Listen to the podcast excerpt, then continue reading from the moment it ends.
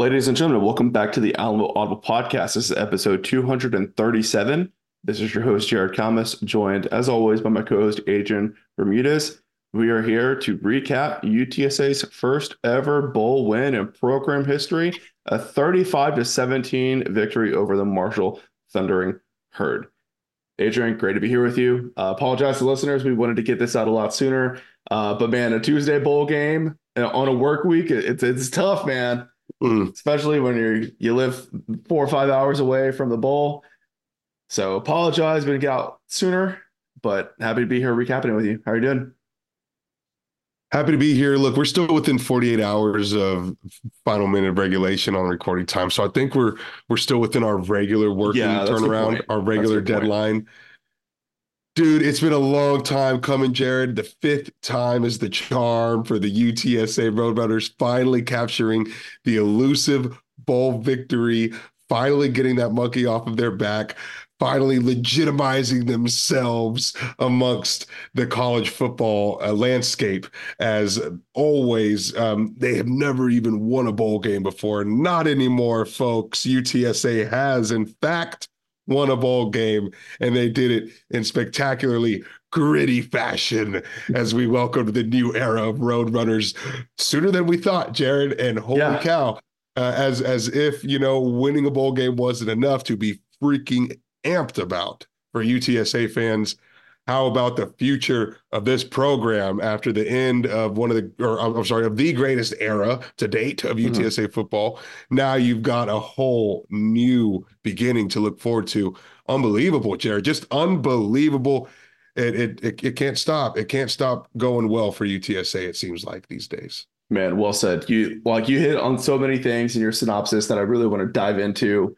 I was telling Adrian before we started recording, like I didn't have a whole lot of bullet points prepared just because like I I've been at the game or on the road or at work like nonstop pretty much. So I haven't really had time to really collect my thoughts. Uh, so that that little two minute snippet right there has got me in the right mindset to break this mm. game down.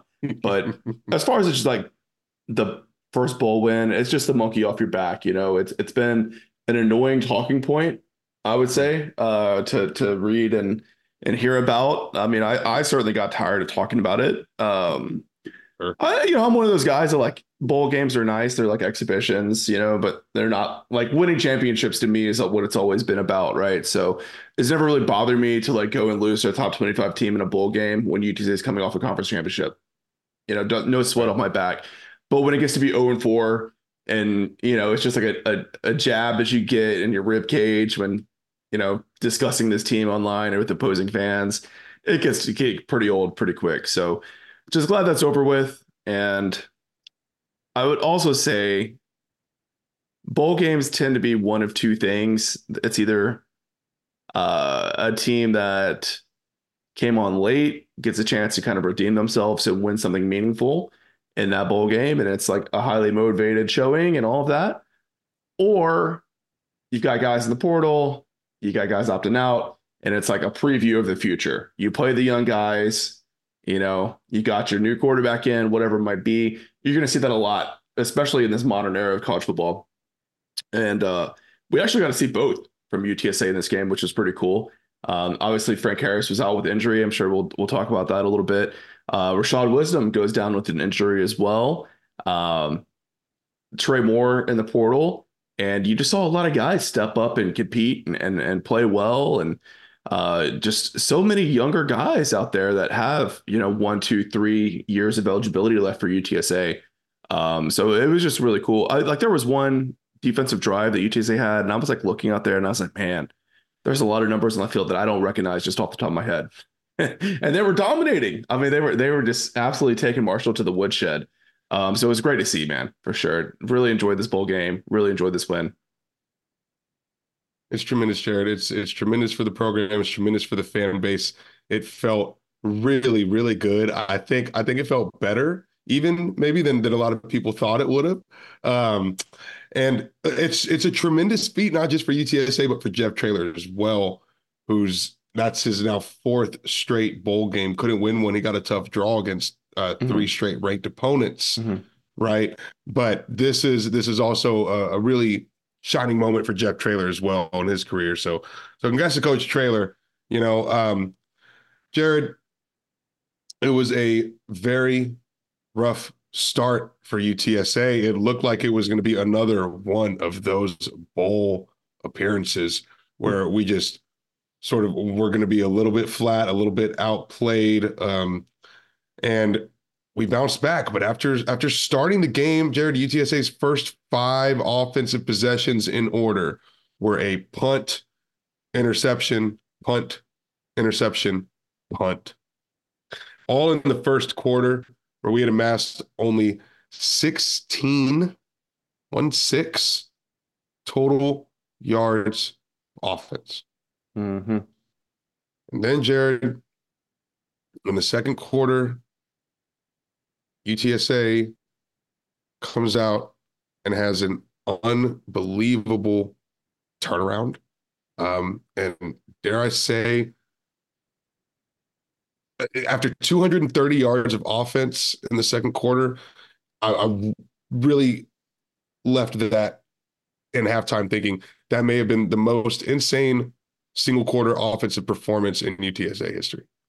That's like Wait, uh, sorry, you're saying the, the first quarter in a negative sense or the second quarter? No, no, no, no, no. Sense? The second quarter. The, the second quarter, quarter in a negative sense, for sure. That that was as bad as it could possibly have been. Man, Jared, I hadn't even considered that, but I think you might be right. I think you might be right on both counts. Yeah, it was the most insanely poor offensive showing in, in a single quarter and maybe the most impressive offensive showing in a single quarter uh, that I can remember, at least in, in UTSA history. That, so that, that was unbelievable. The polarity. Uh, they talked to Josh Cephus a little bit about it in the postgame presser. He said, you know, we were just trying to pay attention to the small things and the big things happen. Seemed to be more so than anything what what it looked like to me. Uh, UTSA looked really flat, but then you know, a couple of those drives got a little bit better on the interception and the punt. The second interception was kind of brutal pass from Owen, but they seem to never lose composure throughout those really, really poor first quarter drives. And um, I guess chipping away, so to speak, ended up turning around in a spectacular fashion just uh, just just just a couple of plays later. Mm-hmm. What did you see at that beginning versus that second quarter? Yeah, man, I think for me, like when I was sitting in the stands, it just looked like the effort wasn't there. There were a lot of plays where guys weren't getting their blocks. They didn't show the same level of fight or tenacity as Marshall, which was the opposite of what we all expected. Like we really thought Marshall was going to be the team that was going to come in unmotivated, discombobulated, with their head cut off, you know, not really wanting to be there. And UTSA was going to be fired up, ready to go get this win with or without Frank, right? Um, and it was kind of the opposite to start the game. It was it was really puzzling, but I guess that's just how football is.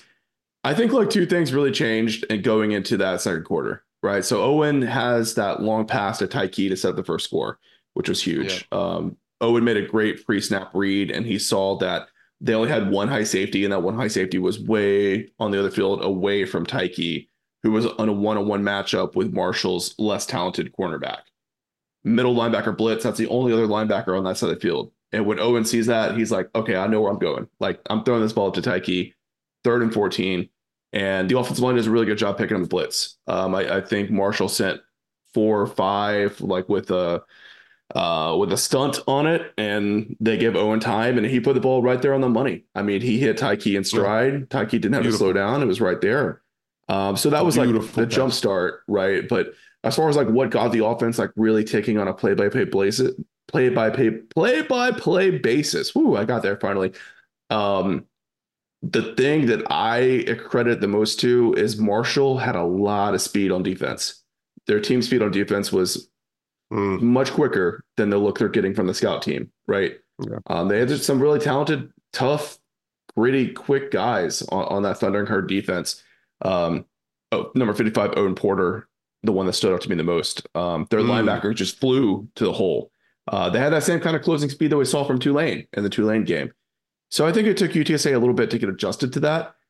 In addition to just adjusting to the speed, I think the play calling adjusted as well.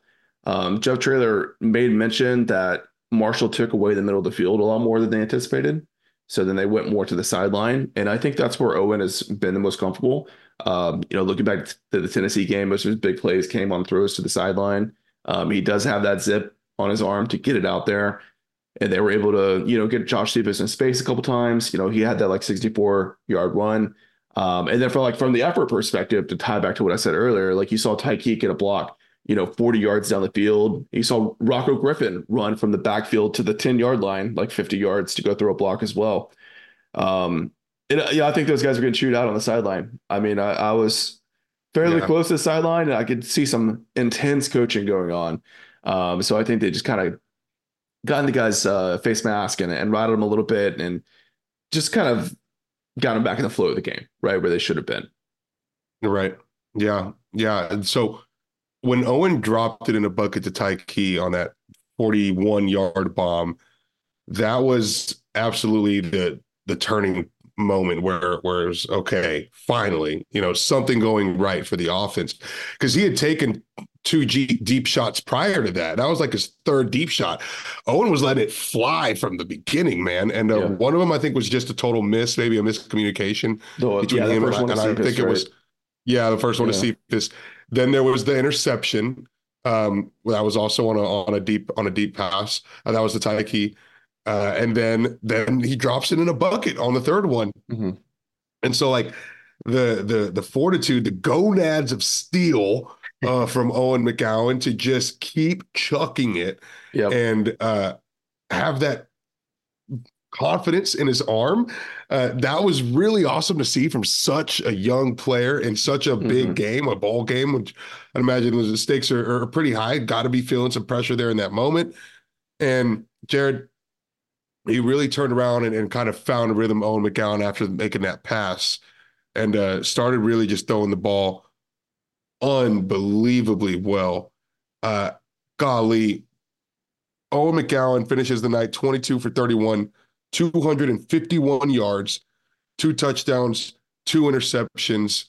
Only one of those a bad pass. The second one was off of the hands egregiously of Oscar Cardenas. Mm-hmm.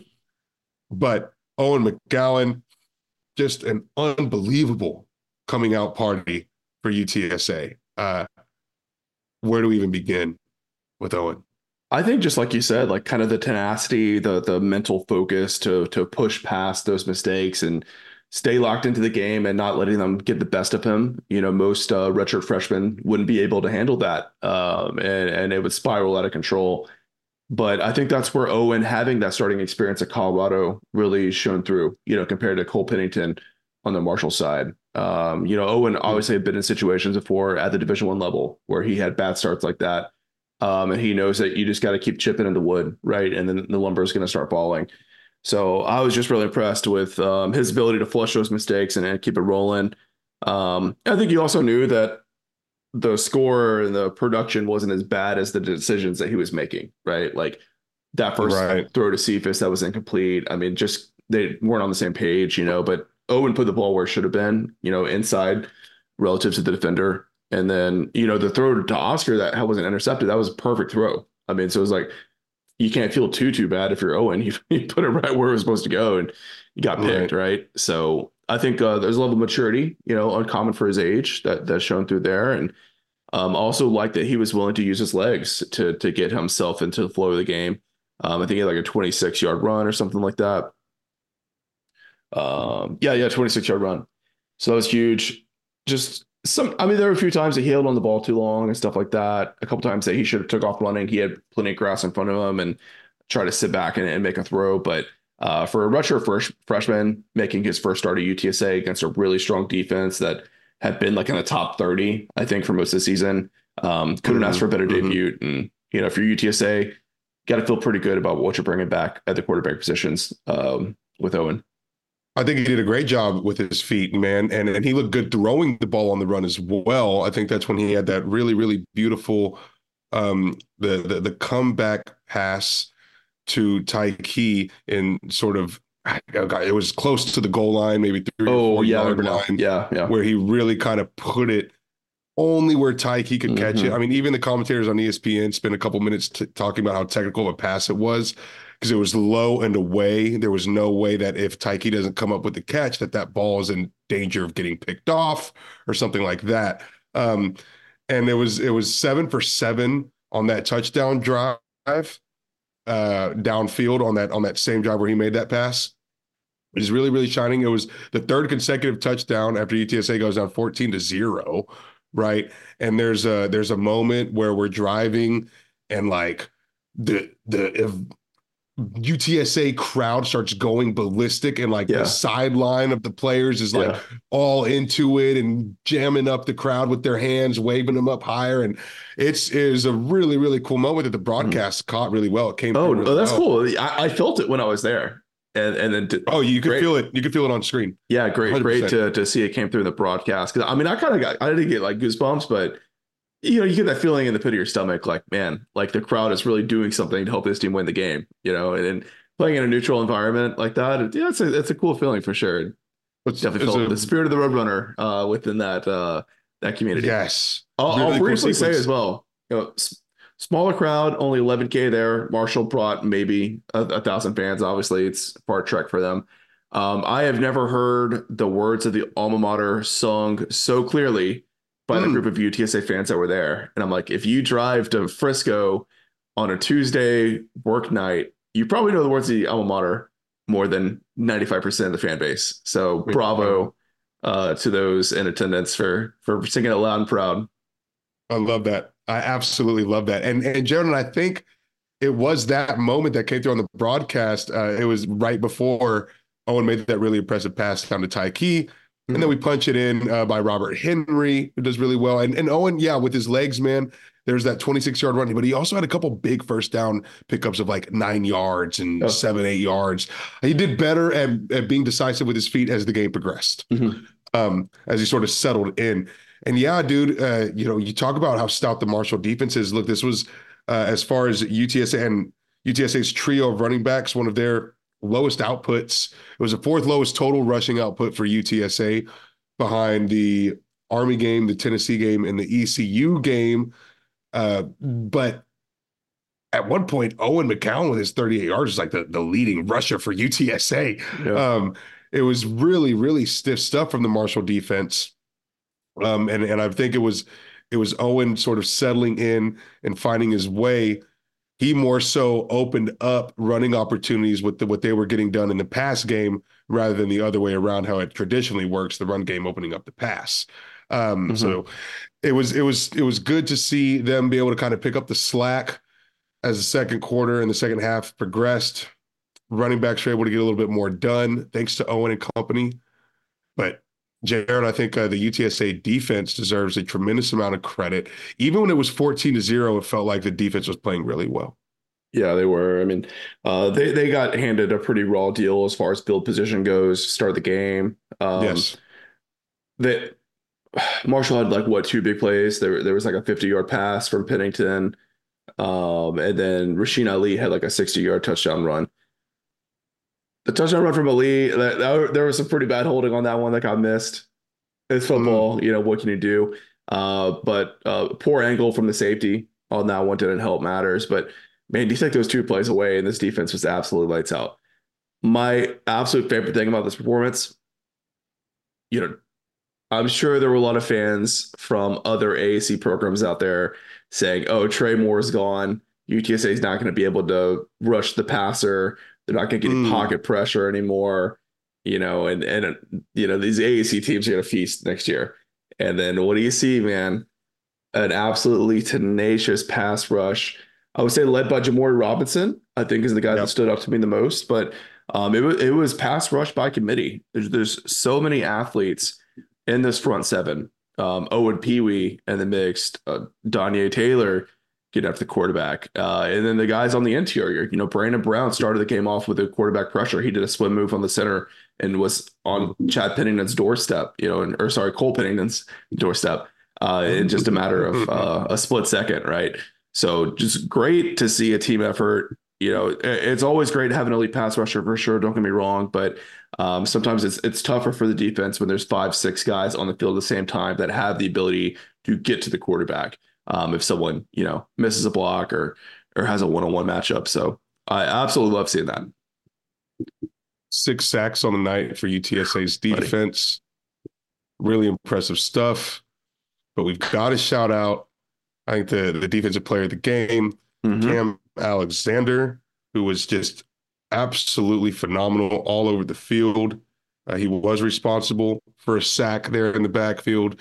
He was responsible for several pass breakups and the game sealing interception. Uh, he had a big third down sack, even the second quarter, while UTSA was making their their run.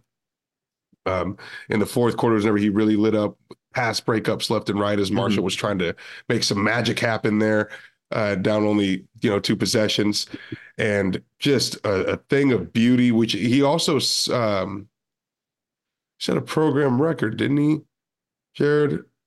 What was the what was the record that Cam Alexander set? Or no, I'm sorry, it oh. wasn't Cam. It was Jimmori Robinson. Yeah, Jimmori Robinson, Robinson set, set the single season quarterback hurries. Right, exactly. And man, he turns yeah. 10, 20% of those into sacks next year. Watch out. Oof. Man's going to get him an NFL check. Um, but to speak a little bit more on Cam, he didn't allow a single completion when he was in coverage. Yeah. Incredible. I, you know, Marshall didn't have a, a ton of amazing receivers, so to speak, but Cam was in the hip pocket all night. You know, he's he's much longer, you know, wingspan wise than than you would think just looking at him from a height perspective. Um, whatever NIL money was going to Trey Moore, good chunk of that should go to Cam Alexander for sure. Uh, definitely the best portal mm. pickup of the season for UTSA. Yeah. Um, you know, he's been good all year, but he ascended against Marshall, man. Uh, elite performance for sure. Awesome stuff. Really, really incredible, man. Uh, great, great to see the defense buckle down against Marshall. But Jared, I, I want to go back to Marshall's defense. You know, um, we we we got to give them a lot of credit. Mm-hmm. It, it did kind of seem like UTSA's O line at, at certain points, and I think you could even argue throughout the game, was getting pushed around. Oh, big time! Well, they they got whooped. So okay, I understand Marshall deserves a lot of credit, were they that much bigger slash better than UTSA's offensive line? Or was it definitely wasn't offensive line? It, it wasn't bigger; it was quicker. I mean, they were okay. they they weren't necessarily pushing around the offensive line; they were running past them, and there were a lot of snaps where Marshall was so twitchy off the football on the snap mm-hmm. that they got past the UT's offensive line without even really initiating contact. Um, kind of goes back to what we were saying. You know, UTSA's got a lot of guys playing out of position, right? And I think that's why, even though most of this offensive line is coming back next year, what I guess like three starters and a couple of the reserves that have played a lot, they're going heavy, you know, on uh, on JUCO and transfer portal guys on the offensive line because I think they know they need to to up level the athleticism on the offensive line. We we have seen this year, you know, Texas State's another good example. When they go against those like kind of smaller but quicker defensive line that are going to sell out and and try to get pressure as soon as the ball snapped, um, they really struggle to move their feet quick enough to to catch those guys as they fire off of their three point stances. So, um, you know, kind of blessing and a curse, I guess. You know, it's great that UTSA put up 35 points and won, uh, but it's another reminder of like a sore spot on this team that needs to get better next year if they're going to go win an AAC championship for the first time. Mm. Good point. Very good point. Yeah, that was something I think that was pretty glaring. Yeah.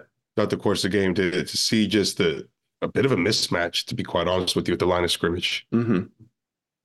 Yeah.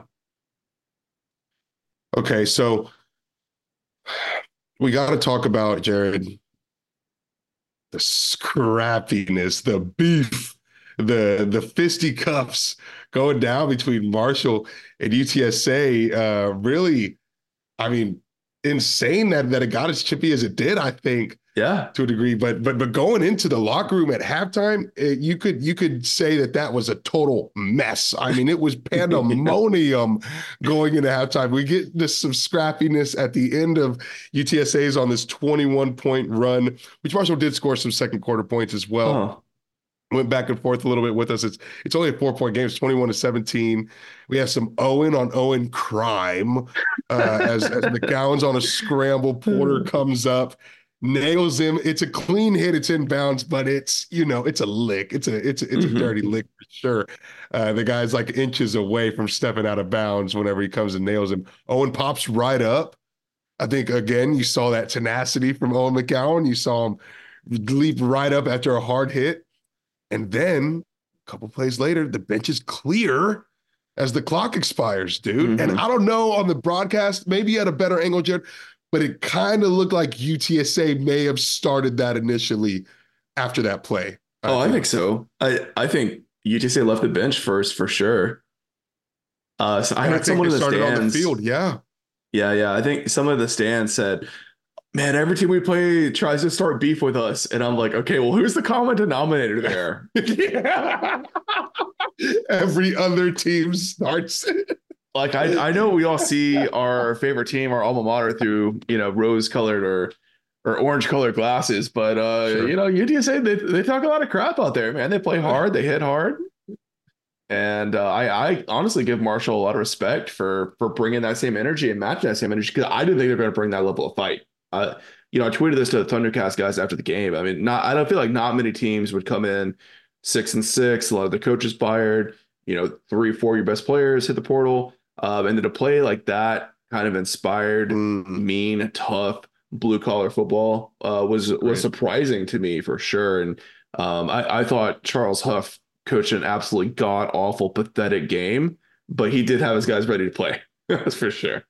Well, you know, yeah, yep, yep, half the battle there. Those guys, yeah, they were they were extremely spirited, really gritty, gritty bunch of dudes. They matched us with it, uh, and I don't know. I guess Marshall, maybe maybe perception wise might give you a polished look, but those guys were out there just ready to throw down mm-hmm. with UTSA. And uh, great to see the benches clear. You saw a lot of mess getting Traylor with the very audible F bomb on the broadcast, walking off the field. I mean, dudes are yelling at each other, coaches getting involved. I mean, that's what college football, that's what bowl games are all about. It was really incredible to see that sort of spirit out there on the field, man, in the second quarter.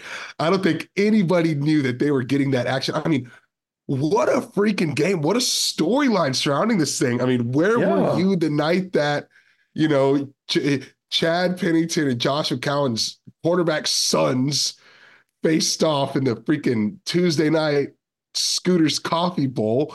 It was incredible. It was an incredible evening of football. And, uh, and all that beef really just added to it, man. And and some of that chippiness continued into the fourth quarter. Um, man, I loved it. I really, really loved it. And I think it even helped uh, UTSA sort of stay fiery in the second half mm-hmm. after playing so well in the second quarter.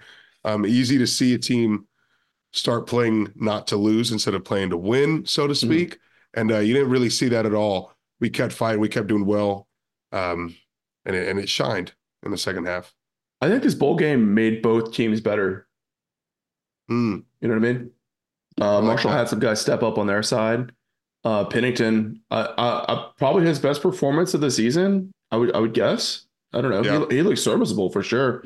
Um, obviously very young, and he didn't get much help. His offensive line, uh, super questionable in the pass blocking. Um, but you know, I, I think it was a good performance and a good showing from both teams, given the circumstance. Final score is like not crazy far off from what I predicted it to be, but the way the game played out, nothing how I thought it would be. I thought UTSA would get off to the fast start thought Frank Harris would be the one making all the big plays. Uh, so in a sense, I'm kind of glad that it. Oh, I'm not glad it played all the way it did because it sucks that Frank didn't get to play and Rashad didn't, didn't get to finish the game. Um, but I think just from an entertainment standpoint, Owen getting his first start and you know kind of all the circumstance around the game, I think made it more enjoyable. Um, and and hopefully got some more eyeballs on it on TV. I don't know phenomenal stuff, man. It really was. And yeah, well, the fact that they keep putting the old NFL quarterbacks on the screen so you can see their reactions in real time, that was yeah. that was a really, really good play by the ESPN broadcast team. I mean, there wasn't a single throw that Owen or that uh, Cole made without once the ball was whistled dead, the camera panning over to their dad and getting their reaction, right? After mm-hmm. every big play, after every completed pass, incomplete pass, interception. I mean, it didn't stop. Um, and you never really got tired of it, to be honest with you. So it was it was awesome. You know, Jeff Traylor had a quote. I think it was Frank Harris breaks his right arm, Rashad breaks his left. That'll be in the movie, you know we got to talk about how not a single person on the planet managed to find out over three, nearly three weeks of practicing football that Frank Harris was not going to play in UTSA's bowl game. This is another one of those things that just would not happen if Jeff was the head coach of the Power Five program. There's a zero percent chance, zero percent chance that this doesn't get out at 99% of school. I mean, like, yeah. dude, you, it, I mean, you name it. I mean, there's just no way. Not even a, a Houston keeps this under wraps, Jared. I like Look, I, even I, even Brody the dog had it wrong, Adrian. That's under crazy. Wraps it was. That's crazy. I, I really can't fathom how this was accomplished. I think coach said it was the best secret in San Antonio, best kept secret in San Antonio history. He really truly might be right about that. Yeah, it is. It's crazy, man. Um, I knew Frank had missed some practices, but I didn't really think anything of it. He was banged up. He's an old man at this point, you know.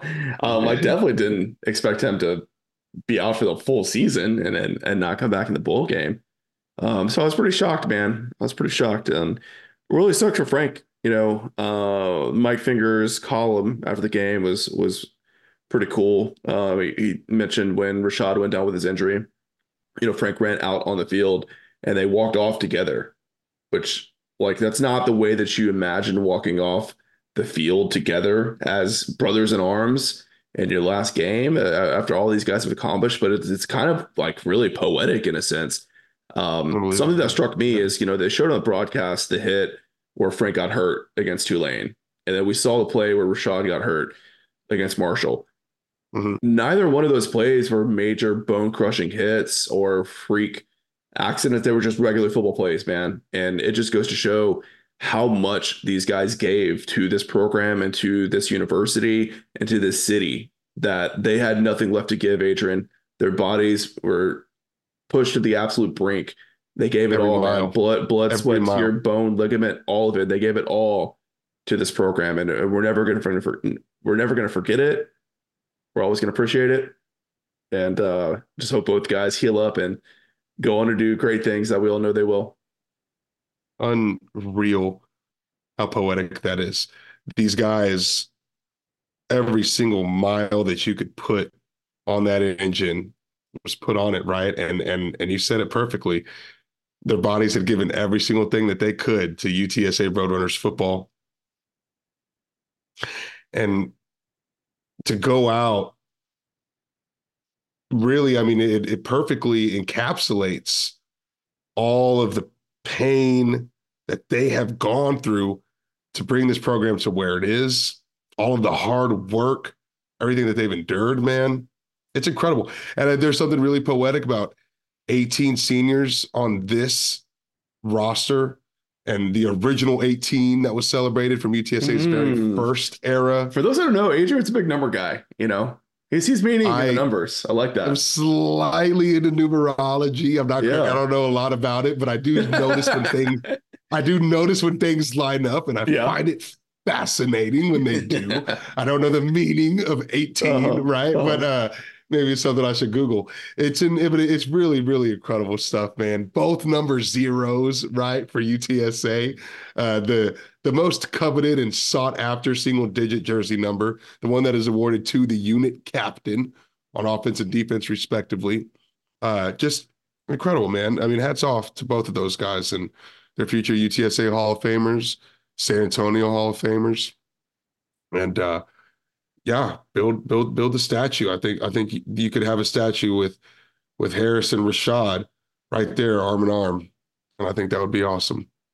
Yeah, really great stuff, dude. Really great stuff. You know, Rashad and Frank always said it's bigger than me. It's not about me.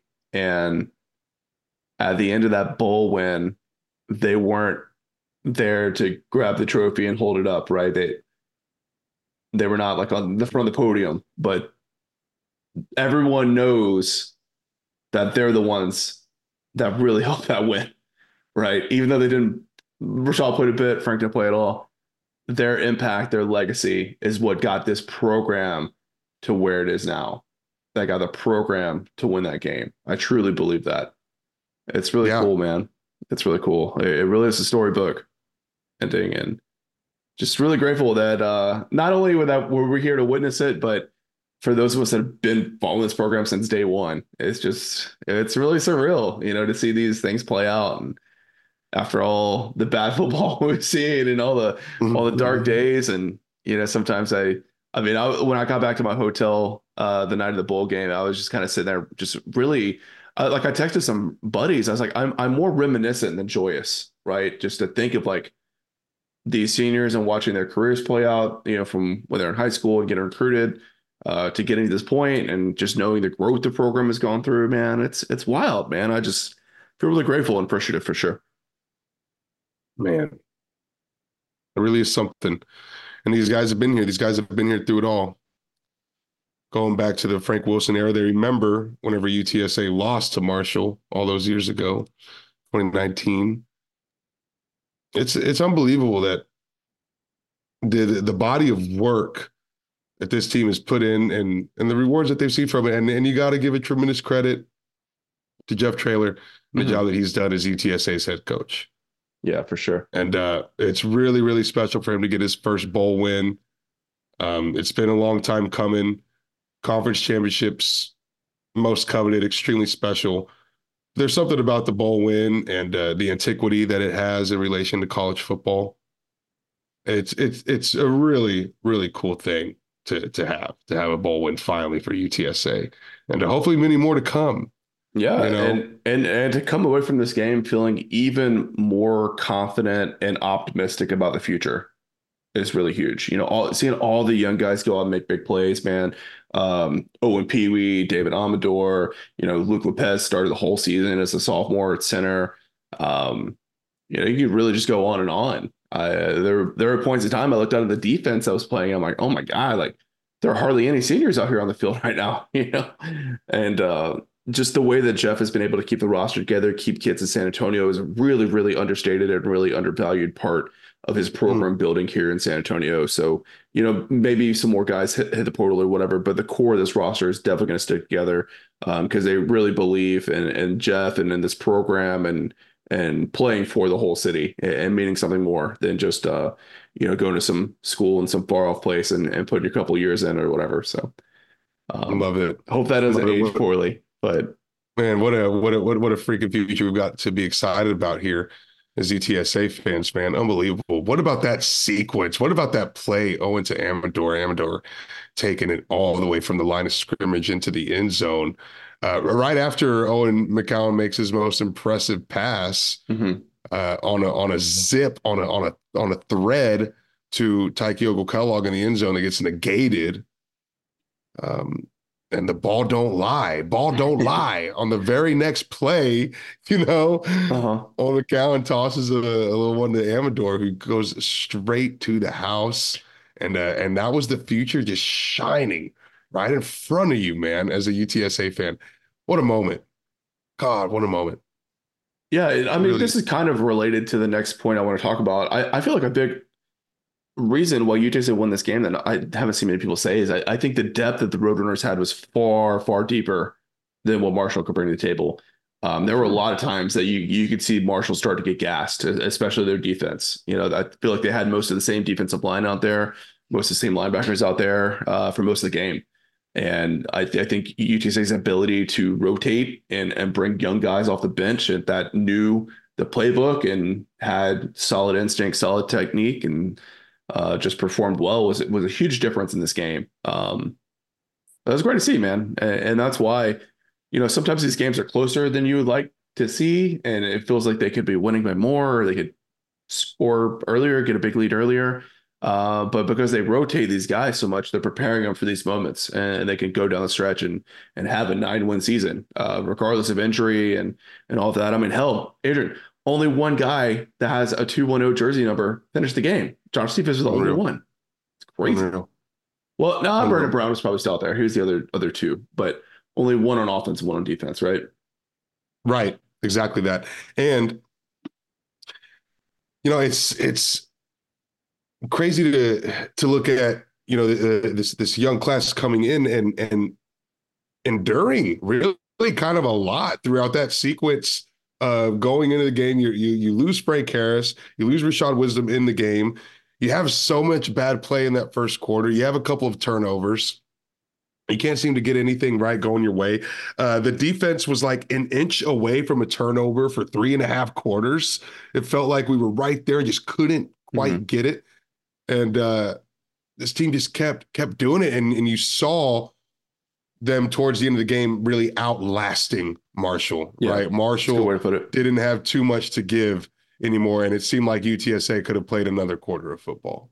Yeah, and Traylor outcoached Huff big time. I mean, big time. That sequence for Marshall, like lined up to go for it on fourth and one, and then mm. had a false start, and then a delay a game, and then push the field goal back, and they miss the yeah, field, field goal. They come away with no points. Hey, what the hell, dude? What the hell? Now uh, the kicker's in his head, and he shanks yeah. the next field goal attempt. Yeah, yeah. to chip in. Yeah. And then Pennington takes a huge hit from Avery Morris. He has to lead the game because his helmet comes off. They've got, you know, the guy is essentially their fourth quarterback, right? Um, they try to throw a bomb right at Cam Alexander. He picks it off and runs it back like 50 yards. I mean, just boneheaded stuff, man. Just gosh, that one was bad. Uh, botched it. Feel bad for Marshall fans. Yeah, and they they nuked themselves with a couple of bad penalties on false starts. Those sure. seem to keep yeah. happening to Marshall, especially like on third downs. Yeah, and it, it and felt then, very and, Frank Frank Wilson esque, right? Yes, not not yes. there were a ton of penalties, but the five yard penalty happens at the worst possible freaking time. The it's like where's the mental focus? Marshall. They were getting a little bit of momentum and they would just lose it. And then UTSA, I think, had their best pass rushing moments there whenever Marshall was sort of teetering on you know, building some momentum or getting close mm-hmm. into the red zone, you know, those third down plays where they had already moved the chain once or twice. And then you saw the big the big sack come where the whole house was brought into the backfield or three, four guys in on it. It ends up being a loss of six yards and seven yards. And that's where that's where I think UTSA's defense really was able to shine. And and those are those heart snatching moments. Um, whenever a team just can't get it going, when it happens one too many times, you start to see sort of that that tap out on the field. And and Marshall did a hell of a job of of hanging around and, and sticking with it. But by the end of that fourth, but you know, probably halfway through that fourth quarter, it was just clear as day. UTSA was not going to let off the gas at all. Mm-hmm. Um, that was good to see. It was good to see, and it was good to see UTSA continuing to to go for it and play aggressive yeah, there was like one drive. I thought they were too conservative in the play calling, maybe, maybe in the fourth quarter. But outside of that, yeah, I mean, I was I was really happy with the aggression that they showed on both sides of the ball. Uh, they they kept blitzing Pennington, which was the, the right thing to do, which I mm-hmm. uh, really enjoyed. Um, one other thing that we haven't mentioned is UTSA did a brilliant job in keeping the ball away from Marshall's return specialist. That's an All American. Forgot his name. Uh, he didn't really he didn't return anything all night long. You're talking about Jaden Harrison. Yeah. All American. Yeah, that's uh that's just maybe some of the best uh special teams play that we've seen is being able to keep it out of his hands, you know. Right. Lucas Dean, the man, uh what a career for him. Shout out to Lucas. No doubt, man. I, I was thinking yeah, that man. during the game. I mean, like everyone's like talking about to be Frank and Rashad's last game, but it's Lucas's, man. He was he was the star of the show for out of that group. Lucas Dean has been a star for UTSA special teams for a long time here, man. Seriously. And uh big shout out to the to the Aussie, to the Australian. Yeah. Another guy that fought through injury as well. Definitely so definitely saw some crazy ones. Broke both of his legs to the off season. Uh, can't yeah. wait to get that story. Nuts, man, nuts. So uh, really, really crazy stuff. I mean, what an insane game. Um, I just shocked how they were able to keep Frank Harrison's secret. Shocked how Owen McCown was able to come out and play. Um, you know, whether through some whether it it's uh, the adversity early on and came back to just be a stud and uh, gosh, I'm freaking excited. Owen McCown really looks like he's potentially the real deal there at quarterback. And I think there's a lot to be excited for there. And there was a really cool even moment in the presser where where Cephus, he was asked about Owen McCown. And Cephus said, I believe in him so much. Hmm. That's my dog. Nice. And um, you know, I think after getting two, three weeks of reps with the ones in preparation for this bowl game, Owen's probably earned the respect of a lot of starters after, you know, 10 practices mm-hmm. where he's the main guy throwing the ball to him and commanding that offense. He probably did. He probably did earn a hell of a lot of respect in that locker room because because that's where you really earn your respect with your with your teammates is is in practice, right? Um, so yeah, that that comment there made me think, hmm, Owen McCown is, has been doing his work, putting in his due diligence there on the mm-hmm. on the practice fields, the uncovered practice fields for UTSA. Mm-hmm. You know? You're still bringing a transfer portal quarterback in though, if you're Jeff, right? I think you have to yep. just to keep just to keep the competition fierce in that quarterback room. You have to. I think Owen McCown has proven that he's ready for the starting spot in that bowl game against a really good Marshall team. But still, man, it's got to be clear cut. And I don't know. Uh, are you convinced that we want Eddie Lee, Eddie Lee Marburger to be the for sure backup? Hell, you got to bring in another quarterback into the room to, to keep that conversation interesting as well. Even if Owen McCown is the starting quarterback, you need to have a good second option too. Competition breeds success, for sure. Got to do it. Um, they they didn't recruit a high school quarterback, or they're not. They haven't signed one, and I don't think you ever go a recruiting class without signing quarterback. So early signing day was the morning after the Scooters Coffee Bowl. Thank goodness uh, Jeff Traylor had plenty of coffee running through his body and uh, didn't lose too much sleep, was able to be alert and awake for early signing day as, as UTSA lands a few names, I think 15 total signed the end of early um, signing day. Yeah, for yeah, I think with DJ Allen coming in, I think they might make it 15. Yeah, it's 15. And we're going to get into that on its own dedicated episode where we really kind of go through the guys here. Uh, but big picture so far, Jared, um, how are you feeling about UTSA's early signing day? Feeling better. Um, I would say in the lead up to mm. signing day, I was not feeling really good about this class. Uh, but they've got some guys in that I that I kind of started to change my perception. Um, obviously getting Jonah Miller, top rated recruit program history. Oregon offensive tackle bounce back was was massive. Um, and then I really like JJ Sparkman, the guy they the ex receiver they got from Texas Tech. Texas Tech. Getting DJ Allen is huge. So, you know, I, I feel like this is universal across all all of college football, but like you can't judge a recruiting class, honestly, like after they've signed, uh, but definitely not just after the early signing period because the game has changed so much. I mean, the, the days of, you know, you're filling your 25 with high school guys as soon as you can, uh, those days are long gone, right? In a lot of cases, I think a lot of these schools that have closed their classes and signed a bunch of guys are going to end up kicking themselves because they're going to see dudes go into the portal. Because keep in mind, there's another window. Guys can still go in right now, like through bowl season, you can go into the portal. Um, so a lot of schools are not going to have scholarships to go get, you know, some of these um, really talented dudes that are doing the portal. So I'm feeling pretty good about the class right now. Like I know the ranking is low, but I do think some of the guys that are low rated are pretty good evaluations. Um, like right now, that uh, receiver from Florida has a 70 on 24 7, which would make him like the lowest rated recruit UTSA signed in like six years, I would guess, or something mm-hmm. like that. Uh, I think he's an absolute dog, absolute dog. He's got some pretty good offers. Um, so yeah, I feel good about the class. Like we'll go through each guy in, in a future episode, but um, I like the additions on the offensive line. Um, I think receiver, the receiver room is going to be stacked next year. Um, definitely better than this year. So overall, I feel pretty good about it. Very nice. Very good. Very good. Yeah, I, I, like some of the names. I like some of the positions that we filled out. Is there any particular position that you'd like to see UTSA uh, focus on through the rest of the signing class?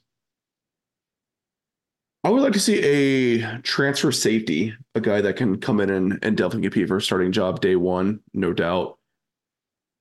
Probably another inside linebacker would be good. I know that there's some guys that are after uh, the JUCO level that would be a fit there. Um, and I man, they probably need another cornerback. They probably need an instant starter at cornerback because Nick Troy's out mm-hmm. of eligibility. Yeah, I think that secondary for the defense probably needs to the most attention. Yeah. I like your take on getting a transfer safety, certainly. And yeah, cornerback. I mean, it's just it's honestly a position that you kind of always need to be focusing on. Sure. And trying to get more guys out of. But yeah, I, I would agree with you there. I would agree with you there. So I like that. Um, so good takes on the new recruiting class. Excited about that. I'd spend some time jumping into that, but I don't know, Jared. More to come. More to come, huh? Any other any other points you want to hit on before we get out of here for the holidays? I guess the only thing, maybe maybe we'll do an episode. We'll give like position grades and coaching grades and stuff. Uh, but ending the season in nine and four, first bowl win in program history. How satisfied are you with this season for the Roadrunners? Great, great question. Yeah, I like this. I like this a lot. So Jeff Traylor has won 39 games at the head coach of UTSA over four seasons. That's really, so really, dude. That is so sick really just ridiculous uh, stuff there. This particular season is extremely satisfying for me. Now that it's all been said and done, and I've got a chance to really consider how this season went, and bowl game was like a perfect condensed version of UTSA's season because mm. the hmm. first quarter Let's of go. UT the first quarter of the bowl game was September, right? Where just nothing could go right, it seemed like. For UTSA to bounce back from that and go on the seven game win streak that they did through their very first season in the American Athletic Conference, I think is really one of the most outstanding feats that this team has ever accomplished through the Jeff Traylor era, through UTSA history. You know, when when I think about like the the, the most impressive things that this team has done, probably winning 11 games in a, in a row in 2021 mm-hmm. is certainly up there. Going seven and one in the AAC, winning those seven games straight after starting really, really poorly, one and three in September golly, that might be my favorite accomplishment of this of this Roadrunners team collectively. So I am so so happy with the way this season ended. Uh, I think UTSA really proved that they are uh, one of the teams to beat in the American Athletic Conference. I think because we got to see the new generation play in that bowl game, there's just so much hope, so much optimism, so much to be excited for for 2024. A season that probably in the very, very back of our minds is like that elephant in the room that no UTSA fan was talking about. We were all really, really, really scared of the drop off that was going to occur in 2024. I think right now a lot of UTSA fans aren't as scared as they were. Hmm. Um, that's really nice. But overall, man, nine and four, seven and one. Um, I'm really satisfied with this season.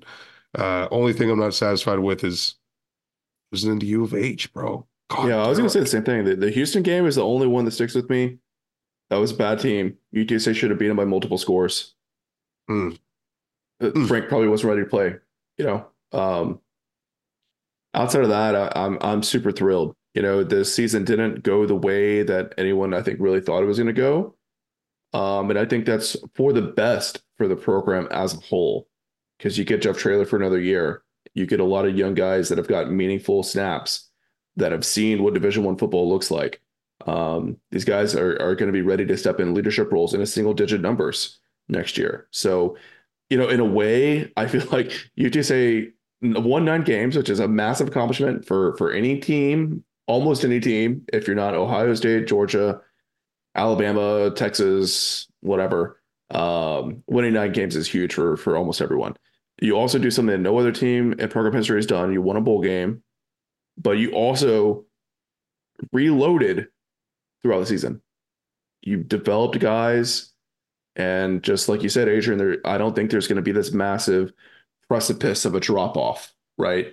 Um, which I I was very worried about, you know, for sure. Um, I, I thought be lucky to win, get to a bowl game next year, right? To be honest with you, Um, and I'm feeling much more confident now with just have, seeing how these young guys have have showed up um, throughout the year. And I, I, feel confident they're going to continue to work the portal and, and get great players in. So, um, just I think a really special, unique season. And to do that in your first year in a new conference is a huge accomplishment. So I'm I'm really happy as well. Well, Jared, I think you know that's the ultimate validation of a big time successful college football program is minimizing how much drop off occurs in between classes, in between eras of your football program, and not something that we've seen UTSA accomplish through this short 13 season history, 14 season history, whatever it is.